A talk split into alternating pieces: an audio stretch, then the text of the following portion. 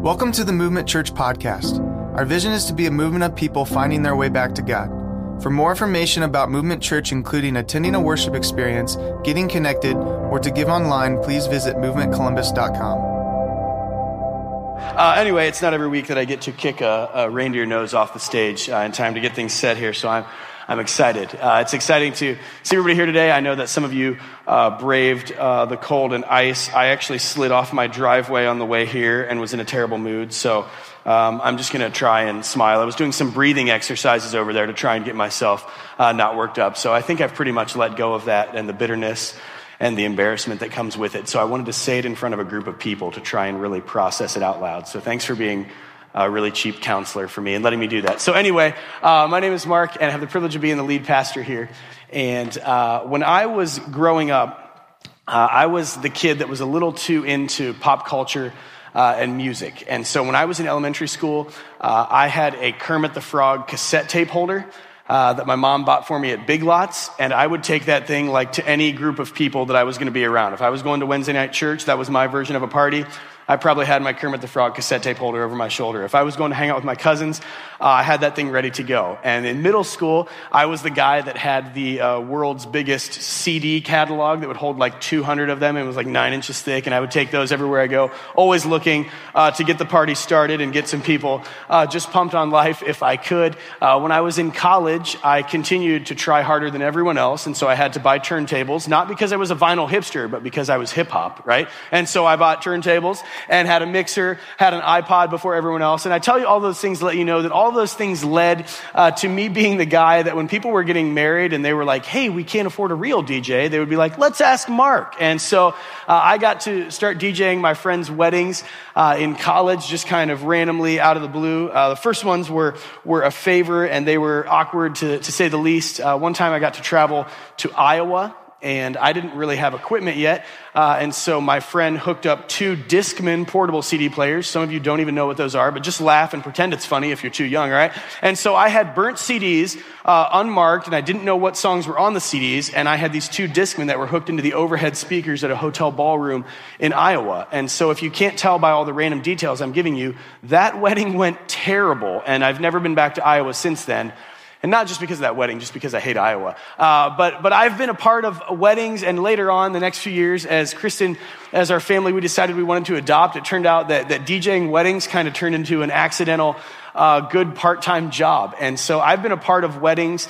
Uh, I've probably done 15 weddings for the last 10 years, every year, uh, different things. And I've been a part of weddings where uh, sometimes the entire bridal party would decide to visit the bar right before I would announce them, and none of them were able to walk. And so we would just say, the bridal party and hope that some of them were able to walk in. I've been a part of weddings where the caterer was an hour and a half late and they would just look at me and say, Hey, can you stall? And so I would be that DJ just playing the same Michael Bublé song over and over and over again and saying, Hey, if you didn't get a chance to sign the guest book, don't forget it's over there when you come in the door. And everybody would be like, Really, DJ, right? And they, they would think things are my fault. I was a part of a wedding one time where the bride and the groom got in such a huge fight and things were getting so awkward. I was actually thinking like, is, are things going to end right now? Like, is this marriage over? And so I stepped in and I was like, hey guys, how's your day going? And like tried to break things up. And so I've been a part of a bunch of different weddings. I've, I've watched things uh, be, be not so great and, and be kind of great. And, and, and there are moments when I, when I started in this whole process that,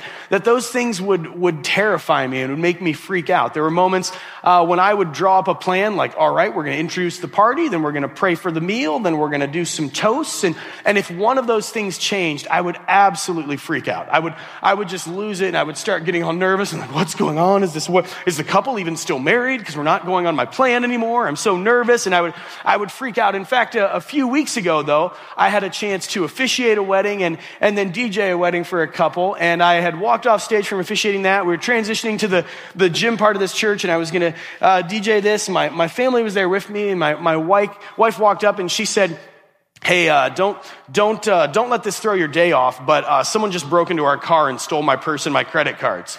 And I was like, oh, good, good, yeah, okay, well then let's, let's go get some cake, honey, you know? And so, uh, but it, it's funny because I've been around enough weddings now that I've realized that something is always going to go wrong. If you're engaged in the room, just pretend I didn't say that, right? I've learned that things don't always go to my plan, and I've learned that sometimes things uh, on big days like that happen to be a little different than I would have drawn them out on paper. And so I just calmly called Fifth Third Bank I like Fifth Third Bank. This is my endorsement of them. And uh, kept the party going over here, you know. But I was like, hey, can you cancel all my credit cards before someone steals my identity? And they said, sure, we can. And things were good. And so, uh, like I said, there was a moment that, that something going that poorly would have absolutely freaked me out, would have, would have made me like lose it. And there are moments that, uh, in the, in the past where I would have, I would have thought like, oh, I'm just left that wedding and been like, I gotta get my, my credit cards and, and left things as they were. But in that moment, I was able to stay decently calm because I, like I said, I've, I've been doing this for, for a few years now. And for better or worse, I'm a, I'm a veteran of the wedding game and I've been around enough weddings and I've seen enough weddings and I've seen things go wrong and I've seen things how they work out. And I've realized that those things usually go okay. And, and in a weird way, when, when things go wrong in a wedding, now I'm just kind of like, yep, that's weddings. I've learned to, to tell people at the end of the day, you'll be married and that's all that matters. And the reason that I can say that is because that's always been true in every wedding that I've been to. Things go wrong, things don't go according to my plan, but at the end of the day, the couple is still married. And I don't uh, tell you that this morning because I want everyone in here to start a wedding DJ business. In fact, I would advise against it. Uh, it can be very depressing and, and you listen to way too much Rihanna. And so I'm not, I'm not telling you that because I want you to be a wedding DJ. I'm saying that because however that translates to your life, I'm assuming there have been moments that you've thought you've had a plan on paper, right? You've thought you had things all drawn out and they were going to happen like this and then like this and then this and then this. And maybe, maybe if you've ever had a plan, you've noticed that things don't always go according to that plan. You've noticed that sometimes we like to draw things up, we like to plan on things happening a certain way, and they don't always happen that way. They don't always happen as we would want them to. And so it might be when things have changed at your job. It might be when you got a demotion or, or you were, you were, uh, you were fired from a job. It might be a relationship in your life that didn't go as you would have planned. It might be the fact that when you get together with your family, things are not just all rainbows and roses, as we uh, mentioned before. Sometimes the plans that we have, the things that we think are going to happen, don't happen. And there are moments we look at those plans and we think, God, what are you, what are you doing here? What's, what's going on? It might be a, a, death. It might be divorce. It, it might be something that we just didn't see. And those things can, can throw us for a curve. And, and so often when we know that, that God's supposed to be in our lives and He's supposed to be working this plan of His, if things don't happen according how we thought the plan was going to happen, we get antsy and we say, God, what's going on? God, where's your, where's your plan? So this morning, we want to look at God's plan. We want to look at God's plan for the rest of eternity that started with the arrival of Jesus on Christmas. And we want to not just look at that plan, but we want to look at our piece in that plan. We want to look at, at how we expect our lives to play out and how we act, how we react when that plan gets shaken up, how we react when things don't go as we want. And so I want to invite you, if you've uh, got a Bible with you this morning, to turn to Luke chapter 2. Luke chapter 2, verse 22. If you've got a Bible that's under your seat, there's probably one in front of you, behind you, somewhere close by there. It is on page 781. Page 781, go ahead and turn there. Luke chapter 2, we'll be checking out uh, different pieces of the, the Christmas story. We're in the final week of our Christmas series here, Great Expectations. And we've been looking at different pieces of the Christmas story. There are uh, some pieces of the Christmas story we talk about every year at, at, churches and as, as Christians, as Christ followers. And there are other pieces that we thought this year, you know what? Let's focus on that piece. Let's focus on that angle. Let's see what we can learn from that. And so we've gone over some things the last couple weeks. We've talked about Zachariah and Elizabeth and their role as the aunt and uncle of Jesus and how God used their skeptical belief in his plan. And uh, some of us had to admit that there are times that we have skeptical belief. Uh, last week, Joel, our church planning resident, took us through the story of Mary and Joseph, and we looked at their timid belief and, and, and tried to understand what it would be like to see what God was doing and, and if they were really on board with that. And so this week we want to look at the story of Anna and Simeon and talk about active belief. And so uh, turn with me to uh, Luke chapter 2, verses 22 to 24. And just as a little backdrop to this passage, uh, you know that, that uh, the, the, Jewish people had been waiting for a Messiah. That had been prophesied in the Old Testament. They had been waiting for that for a long time. They knew that God's original plan in the Garden of Eden with Adam and Eve was that they would know God, they would be in relationship with God, they would be in communion with God. And, and, and when sin entered the world, that was broken and that changed. And so all throughout the Old Testament, it was said, someone is coming who's going to change things. Someone is coming who is a Messiah, who's going to make this better, who's going to right the ship and who's going to make things the way that they're intended to be. And so that's the backdrop for this as the New Testament unfolds. So turn with me here to Luke chapter 2 and let's read this together. Verse 22, page 781. It says this Then it was time for their purification offering, as required by the law of Moses, after the birth of a child. So his parents took him to Jerusalem to present him to the Lord.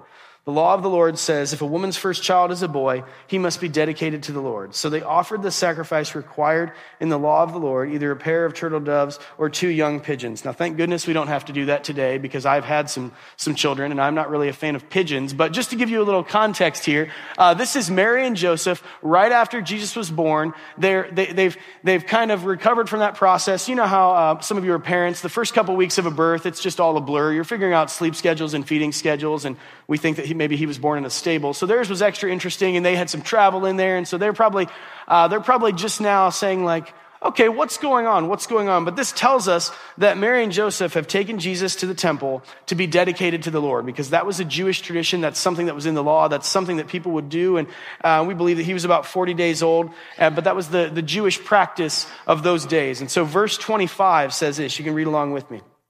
It says, At that time, there was a man in Jerusalem named Simeon. He was righteous and devout and was eagerly waiting for the Messiah to come and rescue Israel. The Holy Spirit was upon him and had revealed to him that he would not die until he had seen the Lord's Messiah. That day, the Spirit led him to the temple.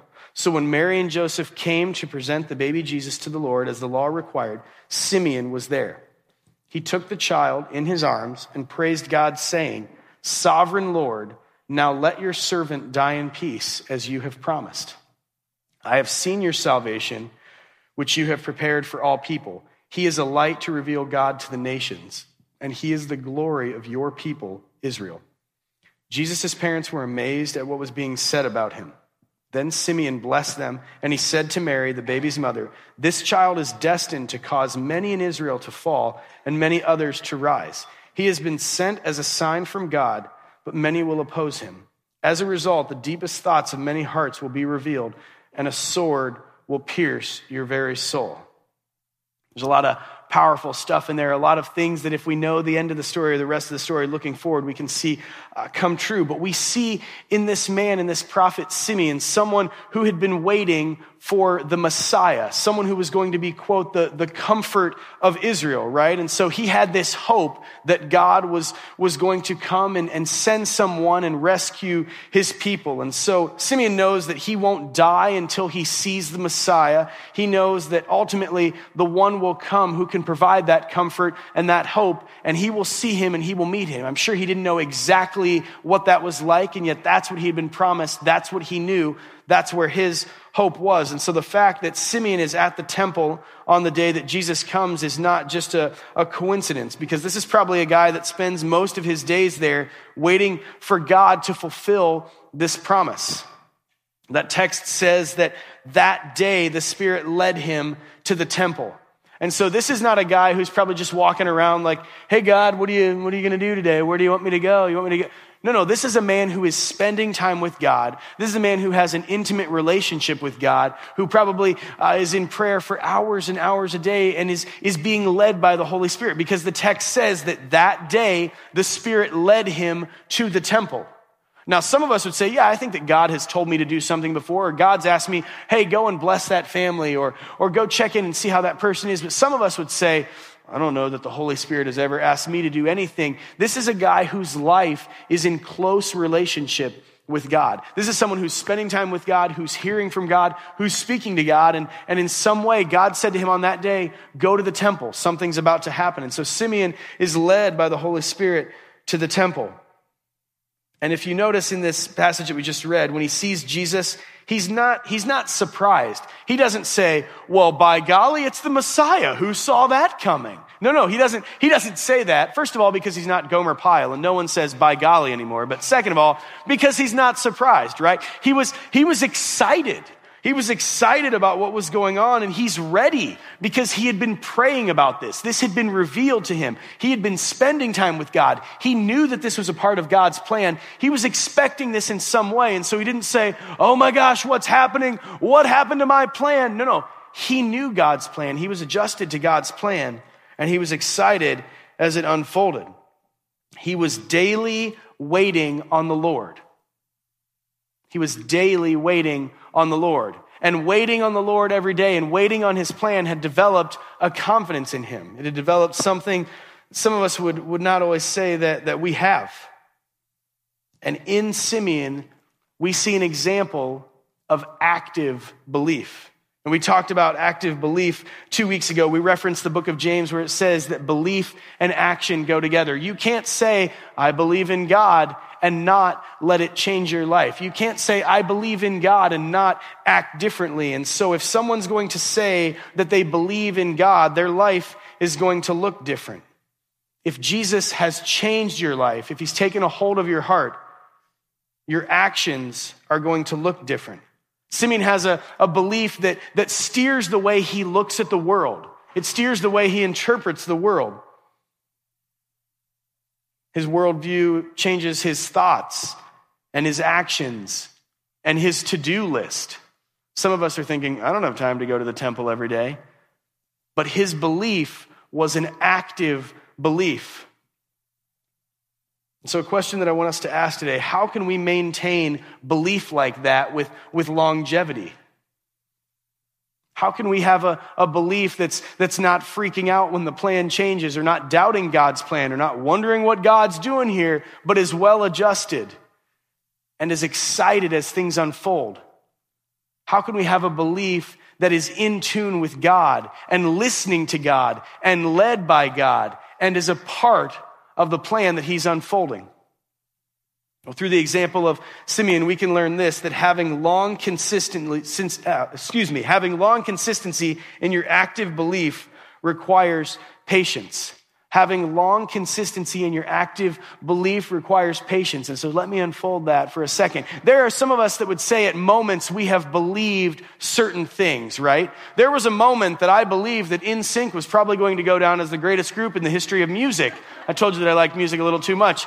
Now some of us have learned otherwise, right? And so maybe that belief in me was not kept active. Maybe it didn't have long consistency, right? Sometimes to have long consistency, you have to have patience because you will notice that time and circumstances and people and processes change. And the things that you thought you believe, you don't know if you believe them anymore. You'll doubt them in certain ways and you'll be nervous.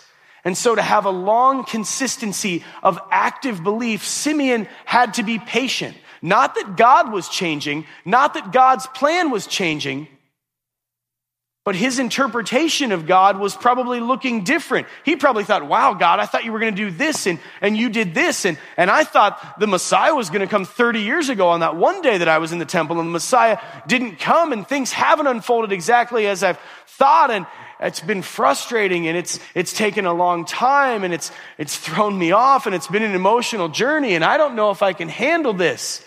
And so to have a long consistency of active belief, we have to make sure that we're patient, that we're not giving in to every whim, that we're not giving in to our thoughts and our emotions, but we're trusting God and we're being patient and trusting that His plan is best. Through the example of Simeon, we see that to have long consistency in our active belief, we have to be patient. We have to trust God. How long had this guy been waiting for the Messiah? I don't, I don't know. It had to be frustrating. It had to throw him for a loop. if you know something's going to happen in some way and you don't know exactly how, how many mornings did he probably wake up and think, this is the morning, this is it, better put on my nice bow tie, I'm gonna meet the Messiah, put on my, my, my fancy robe with six buttons, my leather sandals, I'm going to the, I'm going to the temple, it's gonna happen today. How many times did he probably wonder, is this the day? Is this the time? Are these the circumstances? What's God going to do today?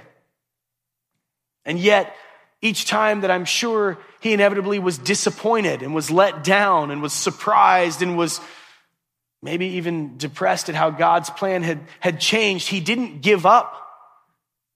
He didn't say, All right, God, I can't take this anymore. I don't know what you're doing. I'm not sure how this plan's going to unfold, and so I'm out. No, he was patient and faithful with his active belief. He didn't freak out. He didn't doubt. He didn't try a shortcut. And so you can have belief, but your belief will not stay active unless you can be patient. Keep moving here and, and read these next couple verses. Luke chapter 2, verses 36 to 38. We see another example. It says this in verse 36. It says, Anna, a prophet, was also there in the temple. She was the daughter of Phanuel from the tribe of Asher, and she was very old. Her husband died when they had been married only seven years. Then she lived as a widow to the age of 84. She never left the temple, but stayed there day and night, worshiping God with fasting and prayer. She came along just as Simeon was talking with Mary and Joseph, and she began praising God. She talked about the child to everyone who had been waiting expectantly for God to rescue Jerusalem. And so this is a this is a woman that we see in the example of Anna who's been hanging out also at the temple for a very long time. You could estimate that she was married around the age of 16 don't let your American culture shock you, all right? That probably would have been decently normal back then. It says that she was married uh, for seven years and she'd been hanging out at the temple every day and she was now 84. And so there's a good chance that this woman had been hanging out around the temple for six decades, for 60 years.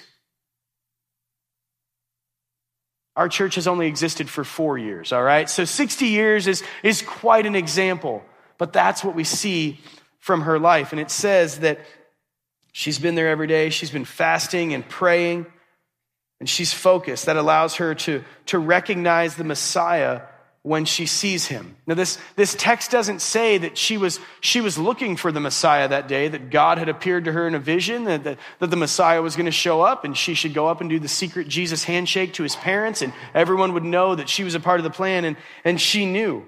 She wasn't walking around saying, Are you the Messiah? Are you the Messiah? Is your name Jesus? Are, are you the Messiah? Are you the comfort and hope? No? Okay, okay, thanks. No, she was so dependent on God that when his greatest answer to prayer shows up, she's ready. He's put her in the right place and, and she's ready. And so the fact that she's at the temple that day is, is not a coincidence because, like we said, she's been spending her days there fasting, spending time in prayer, praying toward this event and her daily waiting on the Lord has developed a confidence. She has a joy, but she's not surprised. She has a joy about this event, but she's not caught off guard. She has a confidence in God and a confidence in his plan. In Anna, we see an example of active belief. She's been doing the same thing over and over and over again, being obedient, being expectant, being excited for God's plan for 60 years. Now, I haven't done anything for 60 years because I've only been on this earth for 34. I've only been going to the bathroom about 30 of those years, if we're being honest, right? Someone was helping me for the first couple. I haven't done anything for 60 years. I'm, I'm not really an example of this. I could probably only have about half of her resume. And yet, imagine how frustrating and how exhausting and how depressing at times and just all the other different emotions that you could have when you do anything for 60 years. Have you ever met someone that's had a job for 60 years? I bet they could tell you some stories about that job. I bet they could tell you some stories about the people they've met in that job. And I bet there were times that they wanted to quit that job or walk away from that job. She's been doing this for, for 60 years. And yet she, she shows up expectant of what God's going to do. She shows up dedicated. She shows up ready to see what the Spirit will do. And she's been praying toward this, and she has a confidence that God's going to accomplish his purpose and his plan. She has an active belief. Now, we already said that one of the ways that we can make sure that we have a longevity in our active belief is to be patient. But through her example, we can learn that having long consistency in our active belief requires faithfulness. Faithfulness is, is day in, day out dedication. Every minute, every hour, every day, every week, every month, every year. She was leaning into God's plan. She was expectant of God's plan. She was excited for God's plan. And she was saying, God, let me see and know your plan. Let me trust your plan. Simeon gives us an example of patience. Anna gives us an example of faithfulness. What does it look like to have active belief, to trust God's plan, to know God's plan, to see God's plan, to adjust to God's plan, to be okay with God's plan as it doesn't match up with our plan? What does it look like to trust God's plan when we thought things would look different, when we thought things would happen differently? What does it look like to know that God is in control and God is doing exactly what He wanted to do? It means that, that we have to be patient. And maybe admit that, that we don't always know what's best. Maybe admit that we're not always right. And it means that we have to have a dedicated faithfulness to figuring out God's plan, to trusting God's plan, to studying God's plan, to trying to know God's plan with everything that we are. If we want our lives to communicate active belief, not just belief that, that says, yeah, I believe that, but a belief that is evident in the decisions we make, in the way that we live, in the way that we act, in the way that we speak, the decisions we make. We have to showcase patience, we have to showcase faithfulness. How can I, how can I say that this morning? Because I, I want you to know something. If there's one thing I've learned, there's no more of a sure bet than God's plan. And I trust that and I believe that with all my heart this morning. If I were to ask you, what are some things in culture that are a, that are a sure bet? You would probably say, well, the Browns will probably lose every game this year, right? Depressed Ohioans like me, yes, you know that that will happen. People that hate Cleveland are clapping and making me want to cry, but it's true, right? You, you know that if the Browns show up to the stadium that day, they're probably going to lose this year, right? Because they've just got that special ability, right?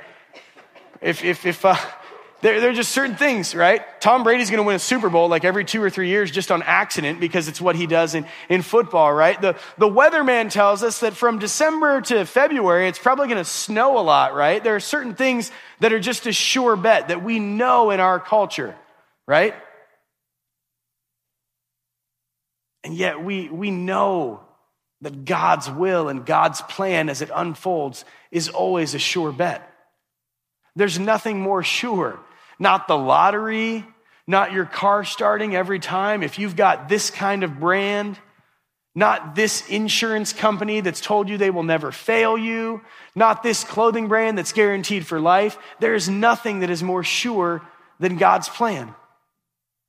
And God's plan started in the Garden of Eden. As we mentioned, God's plan started when he created man and woman in his image to know him and be in relationship with him and interact with him. And our sin and the things that we, we did wrong, the things that we messed up, took us out of relationship with God and put a gap between us and him and separated us from God. But God didn't want that separation to stay there. He loved us so much that he sent his one and only son, Jesus Christ. And the Christmas story that we celebrate is that story. God sent his son Jesus so that we could, we could know Jesus so that we could, we could know Jesus and Jesus could build a bridge from where we are to where God is. He could fill in that gap that exists between us because of our sin. Jesus came and gave his life and died on the cross, not because he deserved it, but because our sin separates us from God. He wanted to be the bridge between those two things.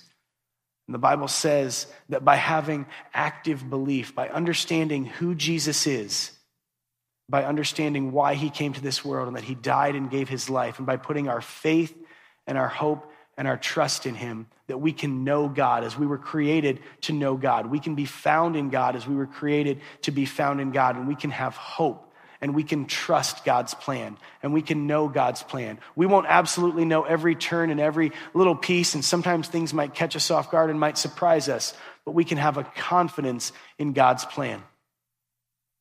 The reason I, I mention that today is because as we've done this Christmas series, we said that we wanted to take a look at some different parts of the story that are not always celebrated. We've looked at skeptical belief and timid belief, and today we've looked at active belief. But we've said that active belief is only active if we take a step. Active belief is only active if it steers and makes decisions for us because we're so decided on something with confidence. And so I want to I want to offer you an opportunity. If you have never said, I understand God's plan, and I understand that I'm separated from God because of my sin, but I also understand that Jesus came and gave his life so that I could know God. If you've never said that, that that's something that you understand, if you've never said, not only do I understand that, but I trust that, not only do I trust that, I want to make a decision. I want to, I want to ask Jesus into my life. I want Jesus to be a part of my life so that he can come into my life and, and he can change my worldview and change my decisions and change the things that I trust and the things that I do. If today you can say that, that you would want to make Jesus a part of your life, I want to invite you to, to make that decision. I'd like to, to pray as we close here, and I want to just offer you an opportunity to respond if you'll bow your head with me. If this morning you can say, Lord, I, I know that you have a design for my life. And God, I know that you have a purpose for my life. And I now see that trusting Jesus is a part of that design and, and something that will give me purpose. If you want to give your life to Jesus for the first time, I want to invite you to just make that decision right where you're at. It's a simple decision, yet it's a profound decision. I want you to just say in your heart to yourself where you're at Jesus, I want to give you my life. I want to give you the steering wheel of my life. I want you to come into my life and come into my heart and take away my sins and build a, bridge from me to God the Father so that I can know Him, so that I can be found in Him, so that I can have a relationship with Him. If that's a, if that's a decision that, that you want to make today, I want to ask you just to, to do something, something that, that's, that's active belief.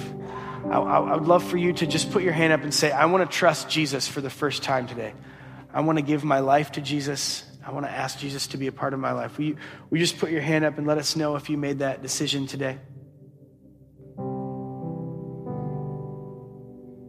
If you would say that you've never really understood God's plan or God's path, you've struggled to adjust or be okay with the way things are, but now you're saying, Lord, I know that you're greater than me, that you have purpose, that you're accomplishing your will. I want to I want to have confidence and patience and faithfulness as I adjust to your plan, as I become a part of, of your plan. We just go ahead and, and put your hand up and confidently let us know that you've made that decision. That decision is not the only one that, that is available to us today because there are, there are many of us in the room. In fact, I would probably say all of us in the room have struggled to have patience with life and events and with God's plan. And I would assume that almost everyone in the room has struggled to be faithful to God's plan. We doubt his plans, we mock his plans. At times we work against his plans.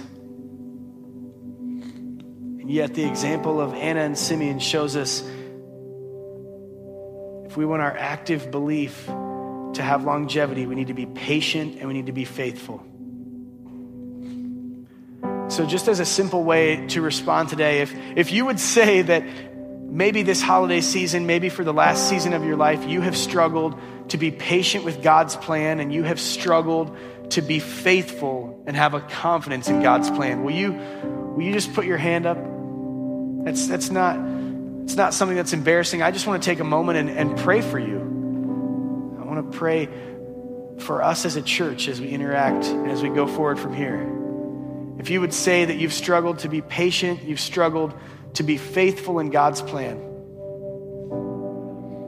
let me pray for you and let me pray for us. God, we want to be confident in your plan. Lord, we know that you are a sure bet. There is nothing greater and nothing better than the way that you have woven time and history and accomplished your purpose and glorified your name. And so, God, help us as finite people on a, on a small blip of the radar of eternity, Lord. Help us to have intimacy with you, to talk to you, to be well adjusted to your plan. God, help us to have insight into your plan because of the time we spend with you. Help us to have patience toward your plan because of the, spend, the time we spend with you, Lord. Help us to have a day in and day out, every hour, every month faithfulness that allows us to see your plan and trust your character and your plan. God, I pray as we go forward from here today as a church, Lord, we won't be together for a while God, but the church isn't here in this gym at the Hilliard YMCA. The church is wherever we go as people. And so, God, I pray that, that as a group of people this week, we will be patient, that we will be faithful, that we will trust your character and trust your plan, and that the world will see that confidence in us, that the world will see that active belief in us, and that the world will be excited about what they see in us because they will see you. We pray that as the world sees you and us, Lord, that they'll want to know more about that, that we'll get to share with friends and family this week as we're gathered around plates of food and Christmas trees and presents, Lord. Help us to share the hope that we have in you and your plan. Lord, that you are the hope of the world, that Jesus came to be the comfort of the world. God, go before us this week and just enable us to minister to our friends and family. God, we give you the rest of this day and we pray that we can live our lives as worship. It's in your name I pray. Amen.